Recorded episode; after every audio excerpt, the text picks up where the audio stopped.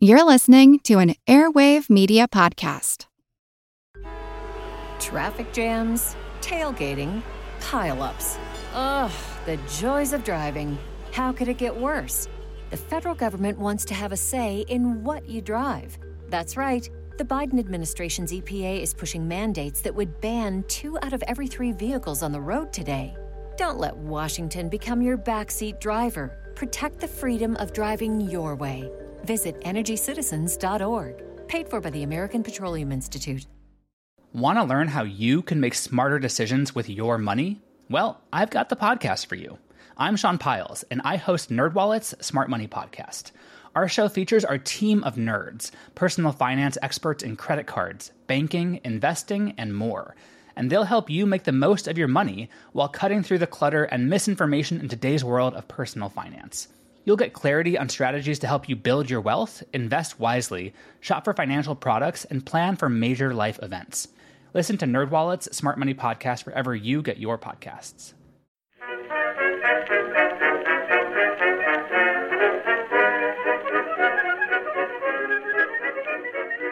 Hello, everyone, and welcome to History of the Second World War, Episode 45 The Spanish Civil War, Part 10 The Battle of Brunete. This week, a big thank you goes out to Roxy, Tommy, Chris, Curtis, and Calvin for their support on Patreon, where they now get access to special ad free versions of all of these episodes, plus special patron only episodes released once a month. If that sounds interesting to you, head on over to historyofthesecondworldwar.com slash members to find out more information. While the nationalist offensive against the Republican Northern Enclave was occurring, the defense against that offensive was going quite poorly, and the Republican government began to consider the next Republican attack with the hope that it would pull nationalist forces south. The shift of nationalist focus away from Madrid allowed the main Republican military forces a moment to breathe, recover, and to consider their next move. The speed of the nationalist victories would then derail some of those preparations that were being made and would force two Republican attacks that were launched in the hopes of forcing forces to be moved from the north to any other area of Spain. These two attacks at Guadarrama and Huesca will be our first topic for this episode. However, the primary focus will be on the Battle of Brunete. This attack would be launched in July 1937 by the Republican Army, and it would achieve one of its goals of forcing the Nationalists to move troops away from their attacks in the north, even if it was in reality too late to halt the collapse of the enclave the Republicans would commit their best troops, most of their armor assets, and many of their aircraft to the attack at Brunete, and the failure of that attack would begin a clear decline in the fighting capabilities of the Republican forces, from which they would never really recover. While Brunete would become the central focus of the Republican Army during the summer of 1937, it was not the original plan for the 1937 offensive. Instead, the initial thinking was for an attack in southwestern Spain. This offensive would have had the goal of driving west into nationalist territory and then pushing to the Portuguese border through the Estremadura region, splitting nationalist territory into two pieces. There were two primary problems with this plan. First, it would be challenging to deploy the forces necessary so far to the south while maintaining any kind of secrecy. Second, the situation in the north was deteriorating far more quickly than expected. Due to how events were going in the north, there needed to be action soon if it was to have any effect on the a course of events in the north. There was also some resistance to these plans from the communist leaders and the Soviet military advisors. There was a general resistance from the communists for any operation that did not directly affect the defense of Madrid. They had simply put too much effort into the defense of the city, and they had made it the primary focus of international publicity. They saw the defense of the capital as the most important area of the war, and they preferred an attack near Madrid in the Sierra Guadarrama. At this point in early 1937, communist influence was growing, but Caballero and others within the government were still hesitant to allow this control to continue to grow. In fact, one of the reasons that Caballero supported an attack literally anywhere but Madrid was because it would reduce communist influence on the course of the attack. The communists had a very important ally in their plans, though the Soviet military advisors. They would refuse to permit any Soviet tanks or aircraft to be used for an attack that they did not approve of, like one away from Madrid. In this effort to block the flow of troops and equipment south, they had the support of General Miaja, who they encouraged to not allow troops to be removed from his areas of control around Madrid. Technically, Miaja could not prevent any ordered troop movements, but he could delay as much as possible, and these delays would last long enough for the scheduled date for the attack to pass. Among the less political officers of the Republican Army, this was an important moment when they fully began to realize the power that certain groups held within the Republic and how that could be held over the army and its plans. There were also concerns because it appeared that military plans could be openly altered not for military reasons, but strictly due to the propaganda requirements of the communists. Eventually, the attack was officially put on hold and then cancelled when Caballero's government fell and was replaced by Negrin's government. Plans for a large attack to replace the Estremadura were underway, but in the meantime, there was the immediate need to quickly launch attacks to try and take the pressure off of the enclave. To do this, two attacks were planned, one near the end of May and the other a few weeks later in mid June. The first would be based in the Sierra de Guadarrama, to the northeast of Madrid on May 30th. The attack would begin with a heavy artillery bombardment of nationalist positions, and then the attack went forward with the 69th Division managing to make some progress. However, the next day, nationalist forces, both in the form of infantry and air assets, would be repositioned from Madrid to meet the attack. They would then counterattack after a heavy aerial bombardment. The counterattack would not be hugely successful, but it would halt any further Republican advances. And on June 6th, after a few days of heavy fighting, the Republican troops were ordered to move back to the positions that they had started in before the attack began. While the overall effects of this attack were small, and it in no way hindered nationalist operations in the north, it would be an important moment for one reason. It would be during this attack that serious cracks in the morale and discipline of the internationalist brigades began to show, as there was a growing concern that they were being sacrificed for absolutely no reason. This was not at all helped by the fact that during the retreat from the attack, one of the officers would order, quote, the machine gunning of those who pull back, executions on the spot, and the beating of stragglers. The officer who gave that order would eventually be relieved of command, but such views about the place of the international brigades and the role of the people within them would continue to cause problems for the rest of 1937.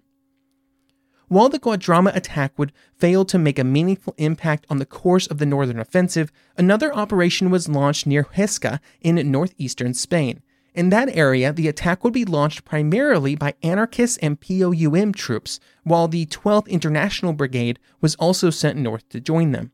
This attack had some serious obstacles to overcome, like physical obstacles, in the form of very well prepared nationalist defensive positions. When the first attack was launched on June 12th, and then for all of the attacks that would continue for about a week, no appreciable gains were made. Even though they accomplished very little, thousands of casualties would be sustained, and again, the wider aim of the offensive, to pull nationalist resources away from the enclave, would not be accomplished. While the Guadarrama and Huesca efforts had been smaller attacks designed not to drastically change the overall situation, but to provide relief for the North, the next Republican effort was something quite different. Once again, the plan was based around the situation in Madrid. The idea for the attack originated at an earlier date, but it had been refined and advocated for by Generals Miaja and Rojo. It would take place 25 kilometers west of Madrid with the overall goal of pushing through the village of Brunete and then onto the Estremadura Highway, this highway was quite important because it was the primary supply line of the Nationalist First Corps uh, of about 50,000 men who were in positions around Madrid.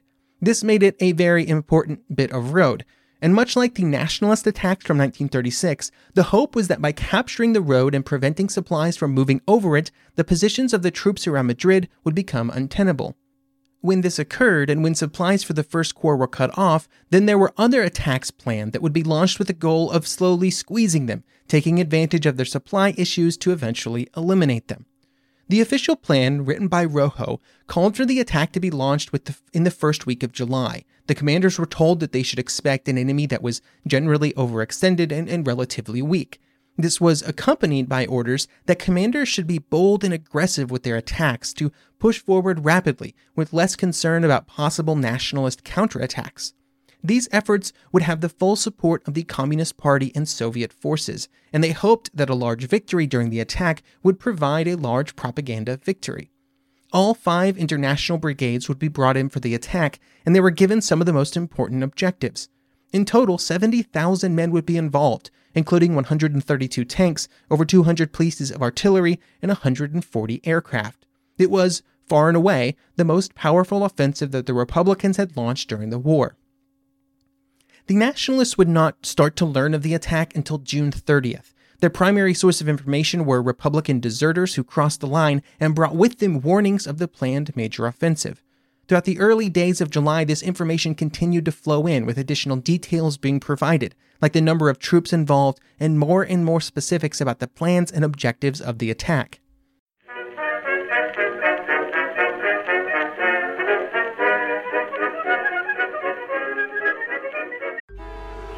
Traffic jams, tailgating, pileups. Ugh, the joys of driving. How could it get worse? The federal government wants to have a say in what you drive. That's right. The Biden administration's EPA is pushing mandates that would ban two out of every three vehicles on the road today. Don't let Washington become your backseat driver. Protect the freedom of driving your way. Visit EnergyCitizens.org. Paid for by the American Petroleum Institute.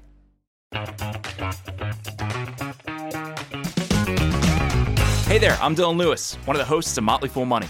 Each weekday on Motley Fool Money, we talk through the business news you need to know and the stories moving stocks on Wall Street. On weekends, we dive into the industries shaping tomorrow and host the experts, authors, and executives that understand them. Tune in for insights, a long term perspective on investing, and of course, stock ideas. Plenty of them.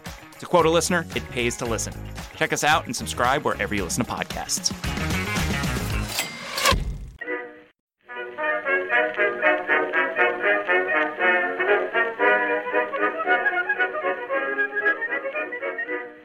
The bombardment that would precede the attack began at 5:30 a.m. on July 6th. When the attack went forward, there was progress in some areas, but in many areas they ran into the same kind of problems. The greatest problem that would develop on the first day was the inability of the Republican troops to seize a few very important strong points from the nationalist defenders. Some of these defenses were around and in villages, like at Los Alanos, where repeated Republican attacks that attempted to take the town were met with a strong nationalist defense and they were unable to make real progress. In some areas, the defenses were simply much stronger than anticipated. An example of this would be at the village of Quijorna, where the Republican troops that moved into the attack found a completely intact trench system, including barbed wire entanglements, that made it incredibly difficult to reach their objectives. In the village of Villanueva de la Canada, the defenders were hugely outnumbered by the attackers, around 9 to 1, but they continued to hang on for most of the day. News of all these problems that the attack was facing would start arriving back at General Miaja's headquarters within a few hours, and the reports were very concerning. Due to the continued ability of the villages and other areas to hold out after repeated Republican efforts, the ability of the rest of the Republican attack to push forward was rapidly becoming jeopardized. Along with the large number of Spanish units, the international brigades were also committed at various points, but they were similarly unable to alter the situation. Even in areas where there were successful Republican attacks, for example, the 11th Division would capture Brunete itself on July 7th, the lack of success in other areas caused the commanders to favor a very cautious approach. When the 11th Division got to Brunete, instead of pushing forward as quickly as possible, they instead began to construct defensive positions while they waited for other areas to be captured. In those areas, like some of the villages that I mentioned just a few minutes ago, hours turned into days and still the fighting continued. In other areas of the attack, especially those that were launched by General Romero's troops on the outskirts of Madrid, the results were even more disappointing.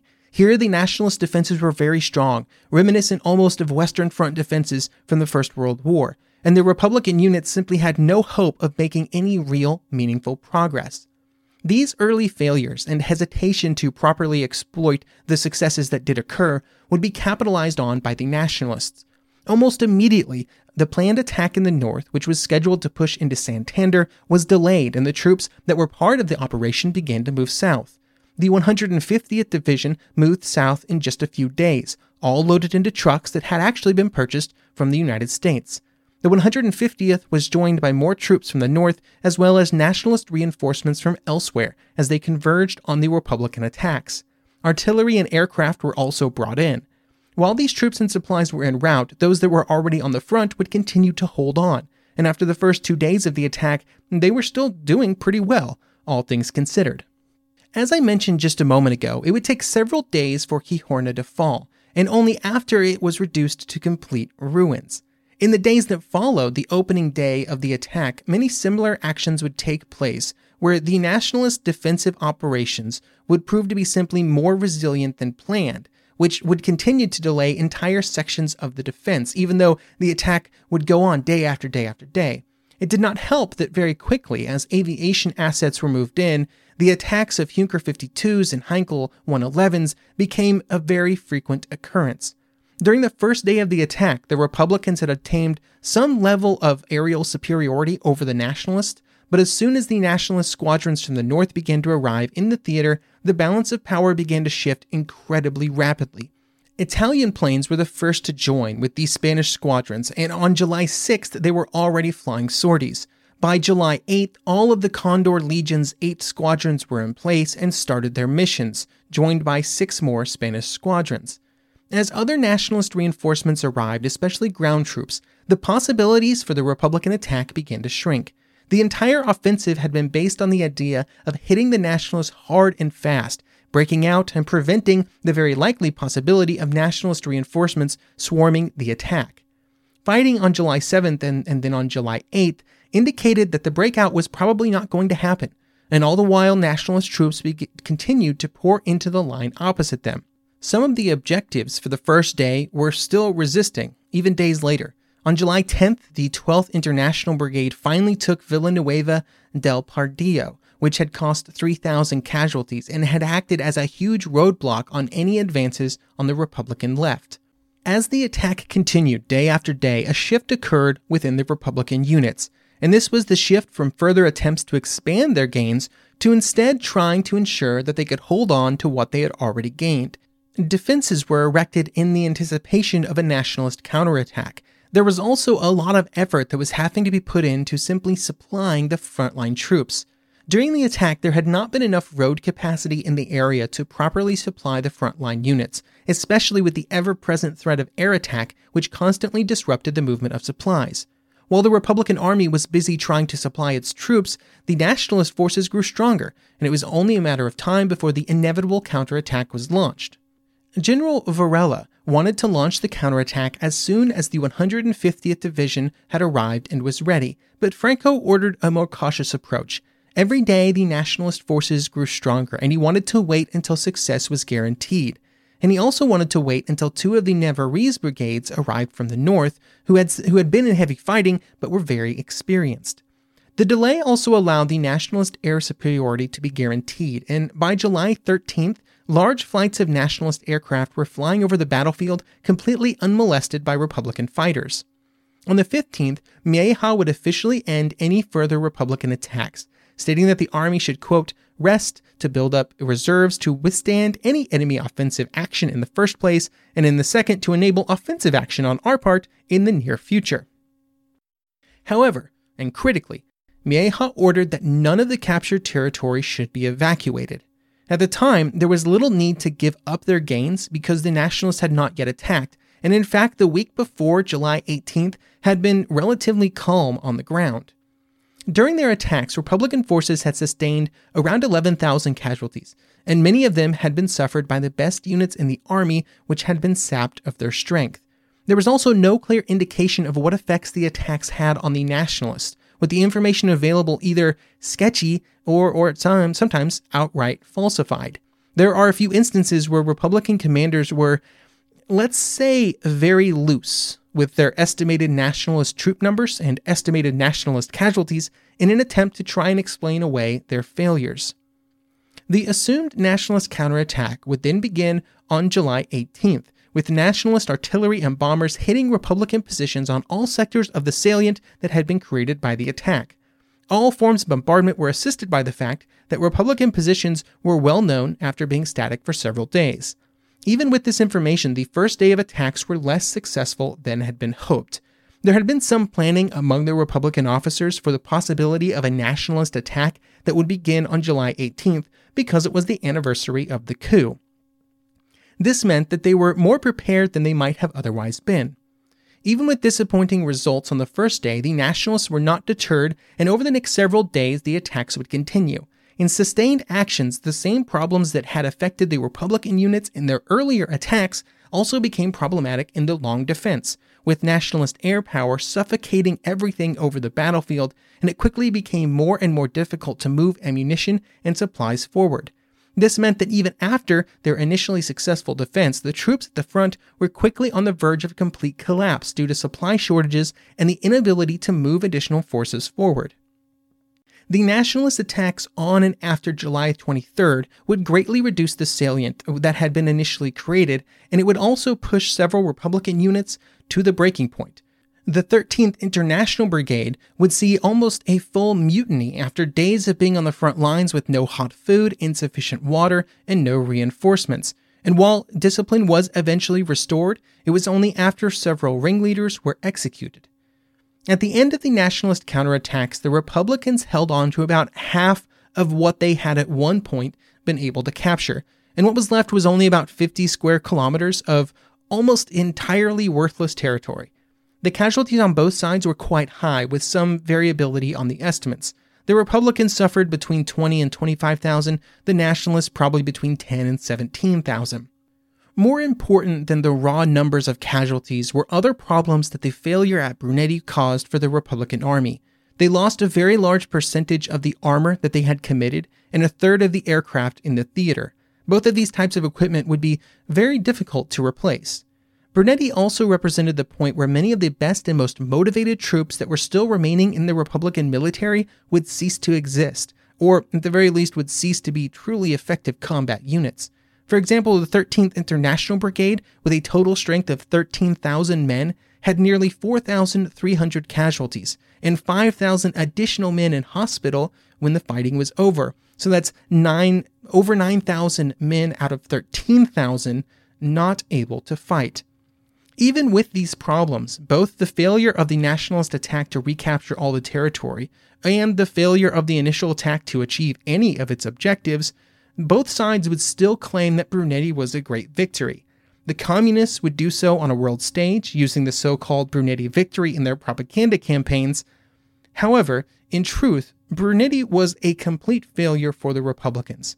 The key was that the attack was able to capture little of real value and even its usefulness as a diversion of nationalist forces from the north would only be temporary. As discussed a few episodes ago, shortly after the Brunete attack wound down, the troops were back in the north and the enclave was once again under attack. While Brunete represented a Republican defeat, it did not deter them from launching more offensives. And next episode, we will discuss the next big Republican attack, the Battle of Teruel.